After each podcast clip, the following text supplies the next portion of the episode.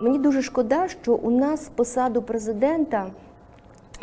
Ну, е, майже усі рази, принаймні останні декілька точно, займають люди з дуже низькі, низьким низьким рівнем правової політичної культури. Тому що мені здається, що якби ту посаду обіймав президента. Е, фаховий юрист, якому верховенство права є його внутрішнім переконанням і системою цінностей, то він би насправді при любих повноваженнях чи при любому обсязі, що написано в конституції, думав би про велике майбутнє, а не про те, як е, е, застосувати ту чи іншу схему і як би зашліфувати простір.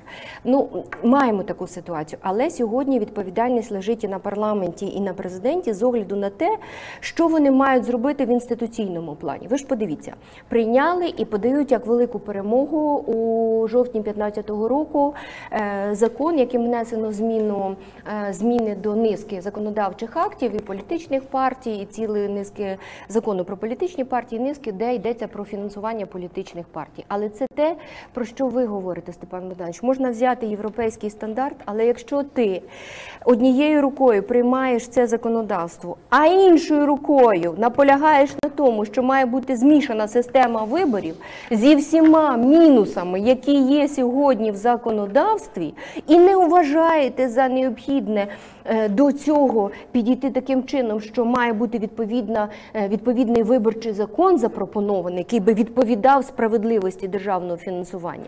Більш того, 2003 рік ми ж вже мали таке законодавство, і тоді було орієнтовано на е, майбутні вибори, і це було чесно і справедливо. І це так як у всіх країнах робиться з 2006 року. Мали фінансуватися політичні партії. До речі, тоді в шостому році вибори парламентські вважались одним одними із демократичних в Україні. Але е, сталося так, що силу того, що парламент вніс зміни до державного бюджету, визнав, е, що немає коштів. Потім конституційний суд, не начебто, вже вернув на це все е, на місця. Але законодавство про фінансування політичних партій, яке вже було прийняте в Україні і мало функціонувати, так і не запрацювало. Але воно ніколи не дасть ефекту, якщо воно а для зроблене це фінансування політичних партій для своїх партій, які перемогли у виборах, уже в тих, які відбулися, і маса претензій до цих виборів щодо їх демократичності. Це з одного боку. З іншого боку, якщо немає комплексу, е, е, який пов'язаний фінансування відповідний справедливий виборчий закон, який має транспарентний характер, який обговорений і сприйнятий суспільством. Якщо немає справжньої те, про що ви говорите, немає справжньої системи парламентаризму, то даруйте це фінансування політичних партій є просто цинічною фікцією і відмиванням коштів для своїх політичних партій. І Тому я за те можливого контролю і ну звичайно впливу, тому що я, наприклад, подивилася, який механізм за запропонований е, цими змінами до закону. Ну слухайте, ну при чому тут набу до позитивного регулювання фінансування партій?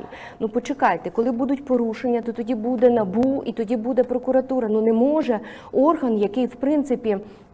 Повинен е, відслідковувати, і в нього є конкретні свої завдання, раптом в суміжному якомусь законодавстві наділятися невластивому їм йому функції. Для мене це абсолютно очевидно, що ваша теза е, є, має місце і вона спеціально запроваджена в законодавство для того, щоб контролювати. І тому я бачу, що окремі політичні Російська сили насправді, да, насправді як би за мнімою демократичністю пропонується ось е, якби повна система жорсткості жорсткого і тотального контролю.